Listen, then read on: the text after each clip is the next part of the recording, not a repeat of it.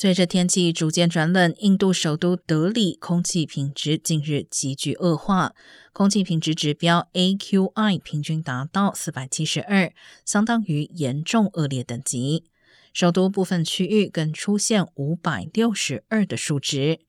资料显示，该国北方农民焚烧农耕废弃物所产生的悬浮微粒，是德里空气品质变差的主要原因之一，占比达百分之三十四。